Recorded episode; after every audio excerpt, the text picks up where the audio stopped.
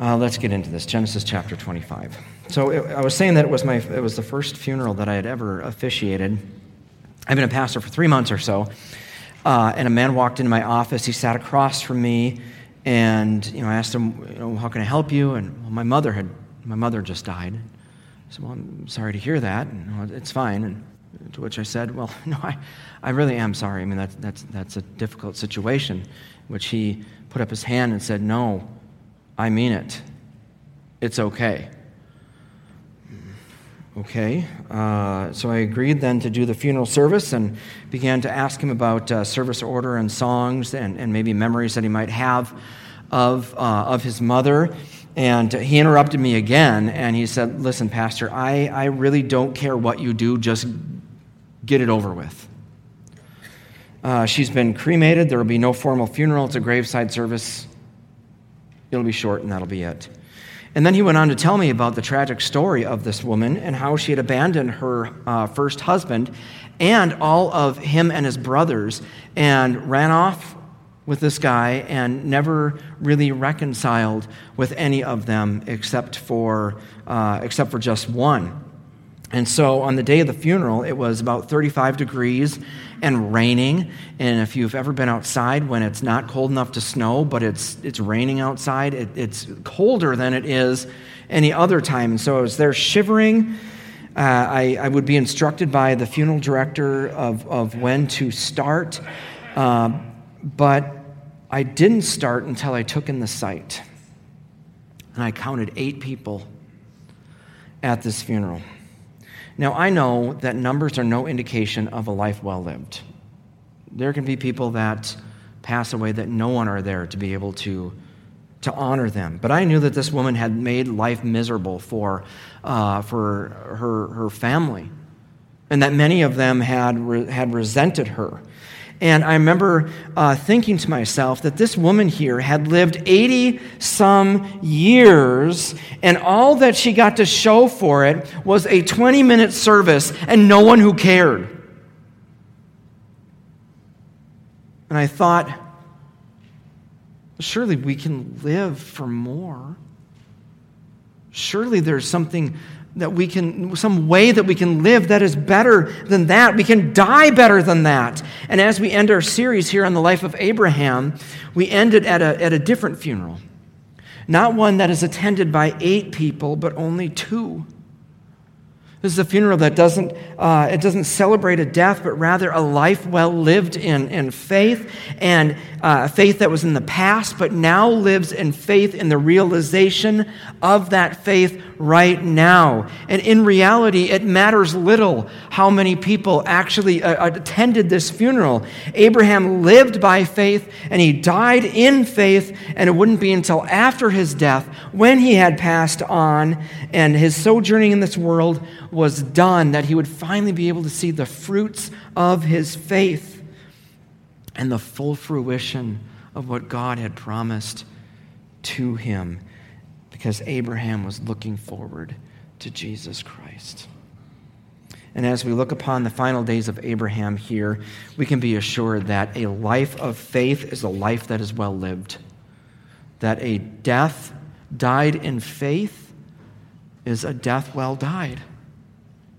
And we can be assured that the death in this world is not the end. Let's break those down just a little bit. First, live life well in faith.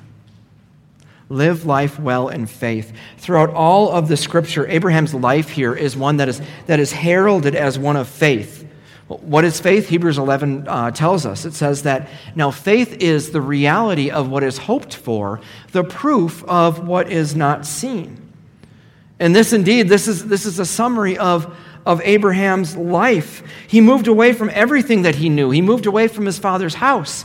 He moved away from his homeland of Babylon. He uh, went away from the support of any extended family that he, he may have had. And he is left only with one nephew, Lot, and a, a barren wife to follow this God that he did not know a God who claimed to be the Lord over, over all, the one true and living God. And when he got to this place that God promised him, uh, God had Abraham look over all of this land and say to him, I promise that this land will be yours and your descendants forever. That peoples and nations would be blessed because of you. And he promised Abraham that he would be the father of nations, for his name even is father of many, Abraham. But there's three problems with this. Abraham was a foreigner. He didn't own any land.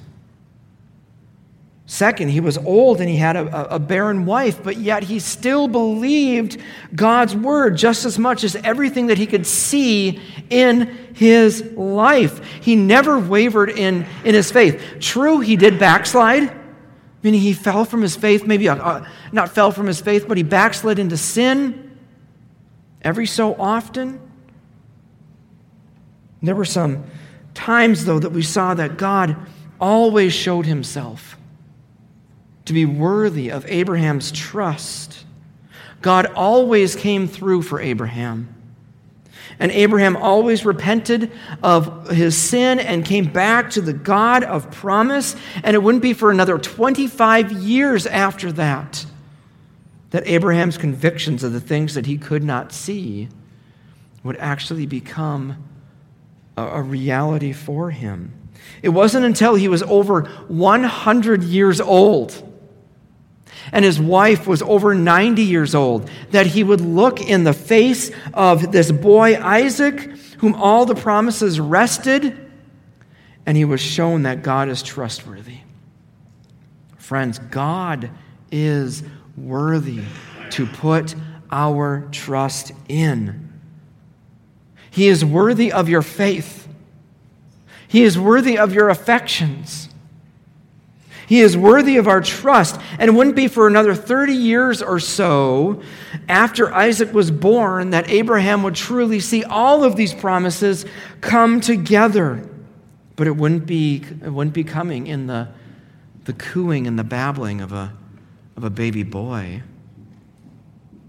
Rather, it would come at the funeral of his wife, Sarah, that we saw in Genesis 23.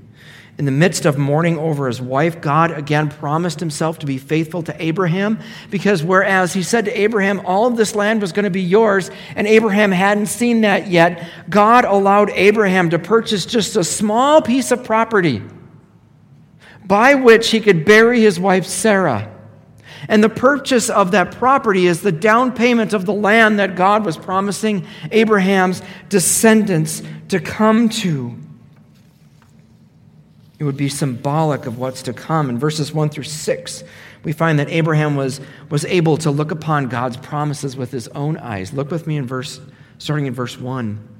Abraham had taken another wife whose name was Keturah. Remember, this is after Sarah had passed. And she bore him Zimran and Jokshan and, and Medan and Midian and Ishbak and Shuah. Jokshan fathered Sheba and Dedan, and Dedan sons were Asshurim and Letushim and Leummim, and Midian's sons were Ephah Epher and Hanoch and Abida and, and Eldaah. All these sons uh, were sons of Keturah. And Abraham gave everything he owned to Isaac. But Abraham gave gifts to the sons of his concubines, and, and while he was still alive, he sent them eastward away from his son Isaac to the land of the east. Now, don't let that language fool you here because it would be easy to read that language and think about Abraham like he has a broom just shooing out these other kids out of the land because this is, this is the land of, of promise and it goes to Isaac. That is not what's happening here. Rather, what he is doing is he is sending his, his progeny eastward throughout the different countries to establish the validity of God's promise. The validity that many people would come from him, that nations would come from him, that a great, vast, many people. They're going out to make nations, to make new people, people that would be blessed because of the promise to Abraham. And now here he is at 175 years old. And Abe can die knowing that he lived a life of faith and has seen God work and not only be the God of promise, but also the God of fulfillment. But as we view his final days, it appears that Abraham didn't see the complete fullness of this. Because we look in, in Hebrews chapter 11 and, and verse 13 and following, this is what it says These all died in faith, although they had not received the things that were promised, but they saw them from a distance, greeted them, and confessed that they were foreigners and temporary residents on the earth. Now, those who say such things make it clear that they're seeking a homeland. If they were thinking about where they came from, they would have an opportunity to return. But they now desire a better place, a heavenly one. Therefore, God is not ashamed to be called their God, for he has prepared a city for them.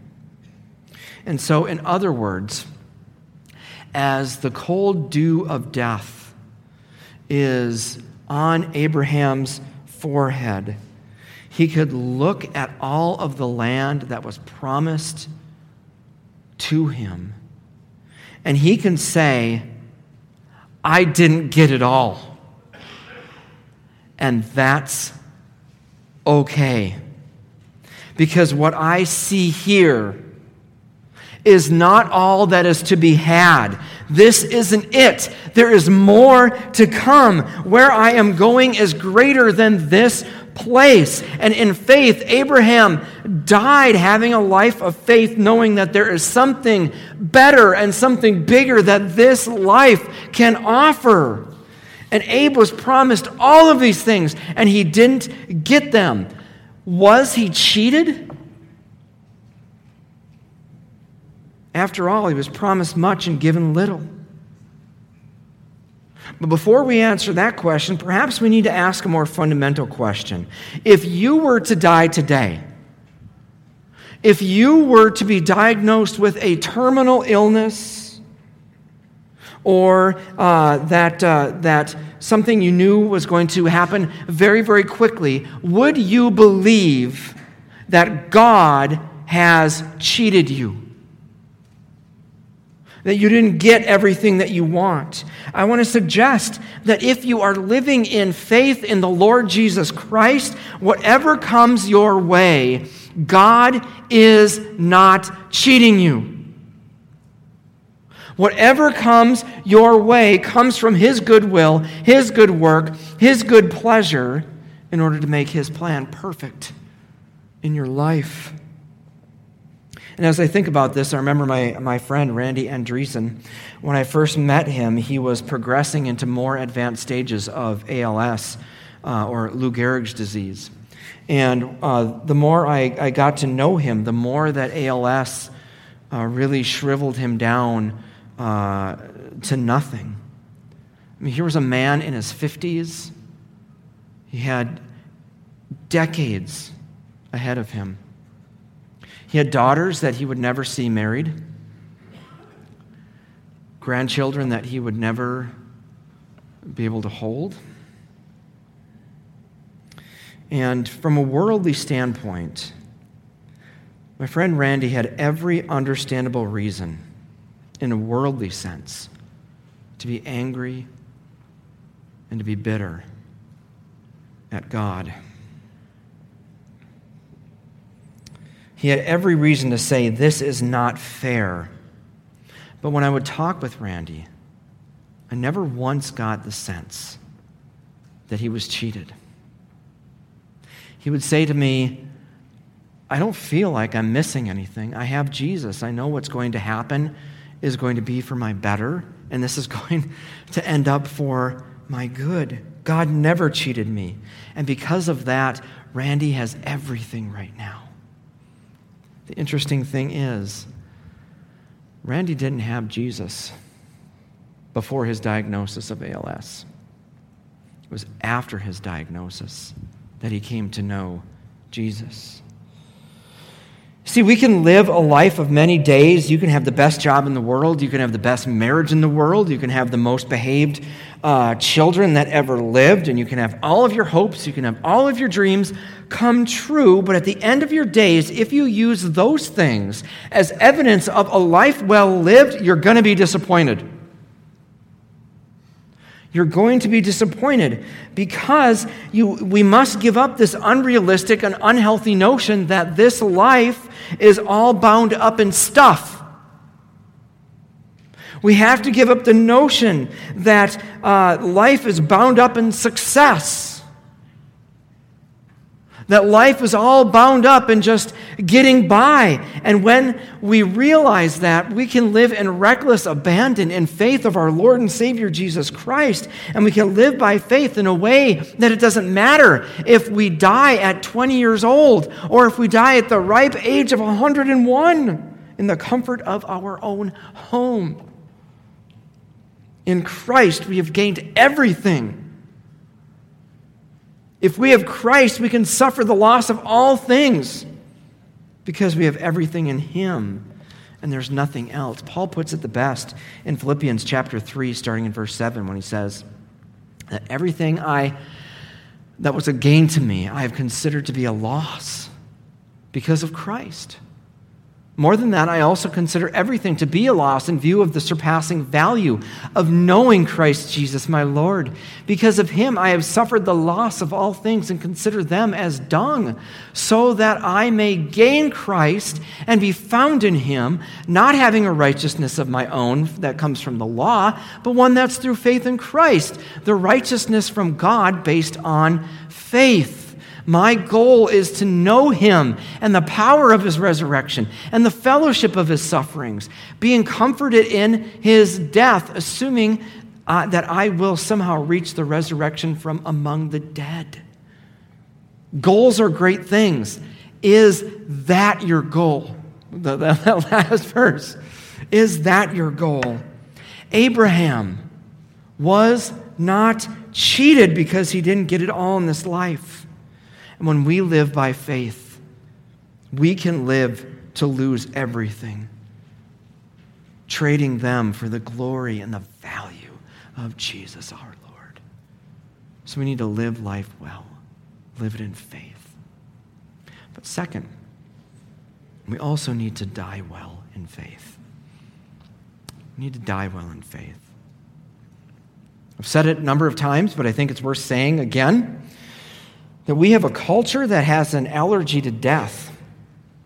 We don't like to talk about it. We don't like to, uh, well, we certainly don't like to go through it. We don't like to dwell on it.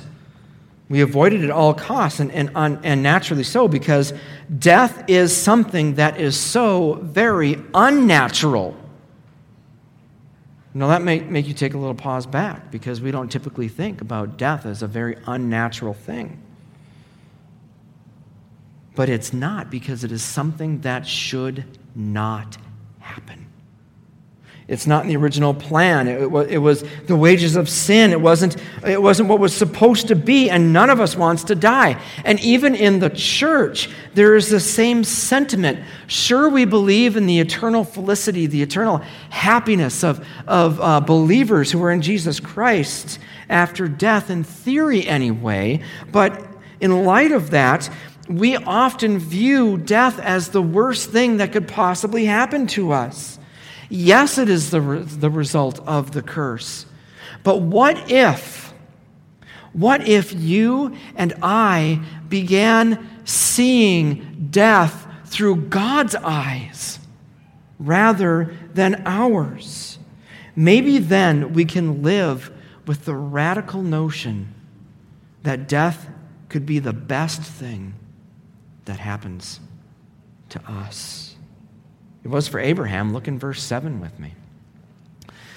This is the length of Abraham's life 175 years. He took his last breath and died at a good old age. And contented, and he was gathered to his people. His sons Isaac and Ishmael buried him in the cave of Machpelah near Mamre, in the field of Ephron, son of Zohar, the Hethite. And this was the field that Abraham bought from the Hethites. Abraham was buried there with his wife Sarah. And after Abraham's death, God blessed his son Isaac, who lived near Beer Lahai Roi. Three observations. Notice that externally, it wasn't until Abraham died that we see the reconciliation of Abraham's children.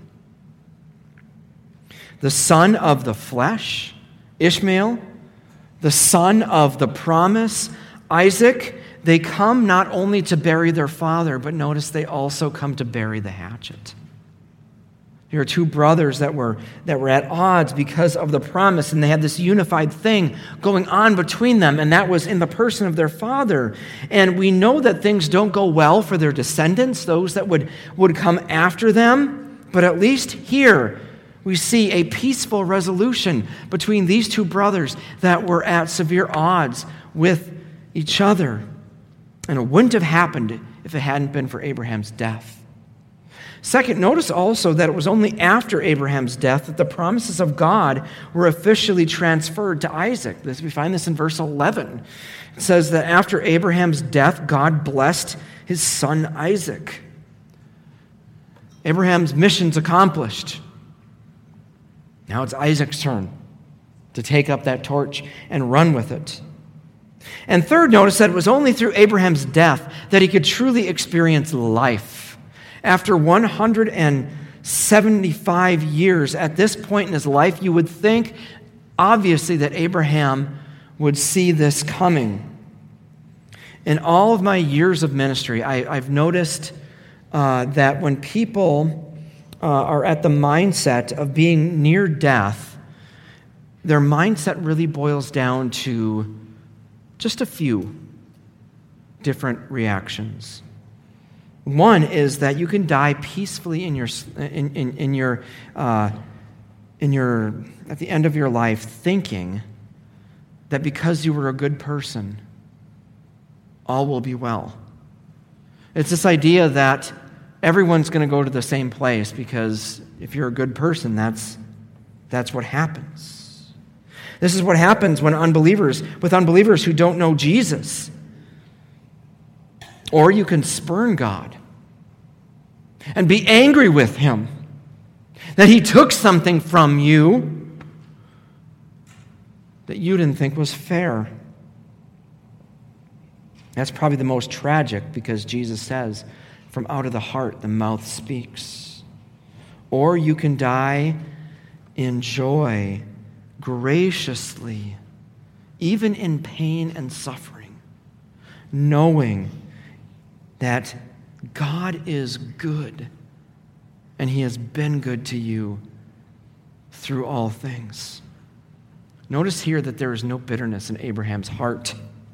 There's no, there's no indignation of him putting his fist up to God and, and saying, You cheated me. He had done everything that God asked him to do. He had run the race, he had finished the course, and he died knowing that he had done everything that God wanted and believing that God was going to do everything that he promised to do. And in Abraham's mind, this was the best thing that could happen to him. You know, I've been uh, around uh, death now enough in my, my 10 years of ministry uh, that I've noticed a few things about Christians and death. We tend to live with, on this weird fringe where we view death differently, depending on the circumstance on which it comes. On the one hand, we see someone who has lived uh, the fullness of days. They've lived to a ripe old age, or perhaps they've suffered for many years and they pass away, and our sentiment typically is well, they're in a better place now. And that's good. That's right. They are in a better place. That, that's, that, is, that is right on. But I've also seen the opposite of that, where there has been a tragic, unexpected death a teenager in a, in a, car accident or some sort of disease that wipes someone out very, very quickly. And the response is never, oh, that person is doing better now. Rather, that response is, this should not have happened. This person went way too young, way too quick. How fair is this? And so we have this juxtaposition of looking at death as a good thing, but also death as a bad thing. But God, looks at death in never looks at, at death in faith as tragic. He looks at death in faith not as a waste. Do you know how God views death? Psalm 116 tells us. It says this Precious in the sight of the Lord is the death of his saints. That's how the ESV puts it. I love how the CSB puts it too. The death of his faithful one, there should be a space there, is valuable in the Lord's sight. Is valuable. Your death, if you are in Christ, is precious to him and it is precious to Him, irrespective, without, uh, and without discrimination to the manner and the timing of death. And your, pre- and your death is precious to Him. Why? Because He knows that that is the only way that His children that He loves can be with Him in His fullness and they can fully experience total transformation and eternal happiness with Him. Paul says in 2 Corinthians that, in fact, we're confident that, and we would prefer to be away from the body and at home with the Lord. Even in your health, have you ever preferred to be away from your body? God knows that there's nothing better in the universe than Him. There's nothing better in the universe than God. To, for God to look at anything as better than Him would make Him an idolater because they would be, He'd be putting them as God. And so when the believer dies, we see Psalm 43 4, which says, Then I will come to the altar of God, to God my greatest joy. And so if you're a believer in Christ, whether you're six or whether you're 102, your death in the Lord is precious. And your life of faith is not wasted. For Abraham, death was the only way that he could see true life. And for us, we have seen these promises fulfilled in Christ, and in death, we will go to him and receive them in full. Therefore, we must die well in faith. Finally, we have to trust we have to trust that death is only the beginning. It might sound strange, but the only way to understand this passage is actually to look beyond this passage. If we just left it here, we'd be left to believe that, that Abraham is, is dead, he's in the grave, and, and that's it. And the promise it goes on to uh, it goes on to Isaac, and, and it'll be the same thing for him, and we'd be left with the idea that death is that. Just a body in a box, and that's it. I mean, after all, the, the, the idea of the afterlife and heaven and hell and, and what happens after you die was not even in a Jewish mindset. And it wasn't fully developed, really, until around Jesus' time or shortly uh, at the end of the intertestamental period. But in Matthew 22, Jesus steps in and he gives us a different understanding. In Matthew 22, it's interesting. The Sadducees come up to Jesus and they try to trick him, as they always do, and say to him, Well, it, you know, talking about, uh, I believe he's talking about uh, death uh, of, uh, of a spouse. Well, if, if the woman's spouse dies and she marries someone else and then he dies and, and they, they go on this regression, whose husband is she going to be then in the afterlife? And they try to trick him. But embedded in his retort, Notice what he says here in Matthew 22. Now, concerning the resurrection of the dead, haven't you read what was spoken to by God? That I am the God of Abraham and the God of Isaac and the God of Jacob. He is not the God of the dead, but of the living. Do you understand what Jesus is saying here? That even though Abraham is still in the, his body is still in the grave, he is alive and well. Uh, he's well right now. Though Abraham has not been physically resurrected yet, he has, he has experienced the spiritual resurrection of being with Jesus in heaven. And Abraham is alive right now. And it's not as if he, Abraham just died and he, he is in sort of a, a soul sleep until the new creation. Rather, when he died like that, he was with Christ. There's no break in time, but it was just the beginning. And the same is true for us. that when we live by faith and die by faith, it is not the end. You know, I'm reminded of Dietrich Bonhoeffer. Dietrich Bonhoeffer was a German theologian, and he was also a, a, a Lutheran pastor uh, who was imprisoned in a death camp by the Nazis in the end of World War II for conspiring to take Hitler off of his, uh, out of his position. And uh, he was killed just days before the Allied troops came and liberated his camp. On the day of his death, he had a, a worship service with his inmates. And when it was time for him to go to the gallows and be hung, the last recorded words of Dietrich Bonhoeffer were this This is the end. For me, the beginning of life. Our faith journey in this life is only a precursor to the joy that will come one day when we're with Jesus. Here we experience pain. Here we experience sorrow. Here we experience affliction. And we experience it in order to be with Christ. And how much sweeter will it be?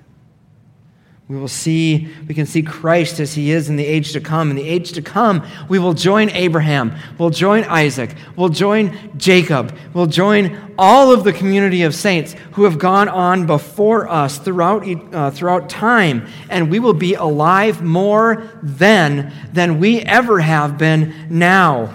Friends, this is the story of Abe. This is a life that has not ended and it is not going to end. And it can be your story too if you are found to be trusting in Jesus Christ, Abraham's true seed, and the fulfillment of his promise. We've been talking a lot about uh, death and dying this morning, and it's not my favorite topic to, to talk about. But in reality of it, you and I must Face it, because like it or not, you and I are part of the greatest statistic ever. 10 out of 10 people die. That's what's going to happen to us. And we need to be ready for it. But the truth is that the glory of death only applies to the people who trust in Jesus. Hebrews 9 tells us this It is appointed for people to die once and after that judgment. And so there is a time that Scripture tells us that after we die, we are going to be uh, with God, and we're going to be judged not on how only how we lived, how we thought, but also in the things that we had said. That's a heavy burden to bear because that is decades and, and decades of mistakes and sins and regrets. And though we might try to make ourselves feel better about that possibility of passing through God's assessment through our internal goodness, the fact is that there is no good work that you or I could ever do in which God would say, Wow, you're an amazing person. I'm going to let you in to my kingdom. It is impossible for me to steal a car and go before the Kanabec County judge and say, Judge, I know I stole a car, but you know what? I've been a pastor for 10 years, and so I think you should let me go based on that. Well, then he's going to try to get me for bribery or some sort of weird thing on that. He wouldn't be a good judge if he were to say, Oh, yeah, you're right. Man, you're off the hook. He wouldn't be a good judge. And so it is with God. The Bible also tells us in 1 Peter 3 9 that God is not wanting, He doesn't want any of us to perish, but all to come to repentance. Through the prophet Ezekiel, he said that the Lord does not delight in the death of the wicked. Because of that, God provided a way for us to be good again he sent Jesus, his son, into the world to live this perfect life that we couldn't live. Not to show us up and, and, show him how great he is, but to take our place, to live the life that we couldn't for us. And he died the punishment on the cross. He hung and he uh, hung on the cross and suffered a brutal death to show that he would take the punishment for us. And when he And when he rose from the dead, he showed us victory. And this isn't just for us to get a, a, a, a get out of jail for free card that he passes out to every single person who ever lived.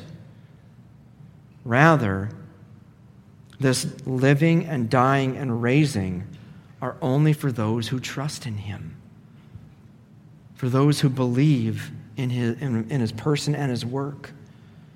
So, friends, as we close out our time this morning, Jesus is putting before you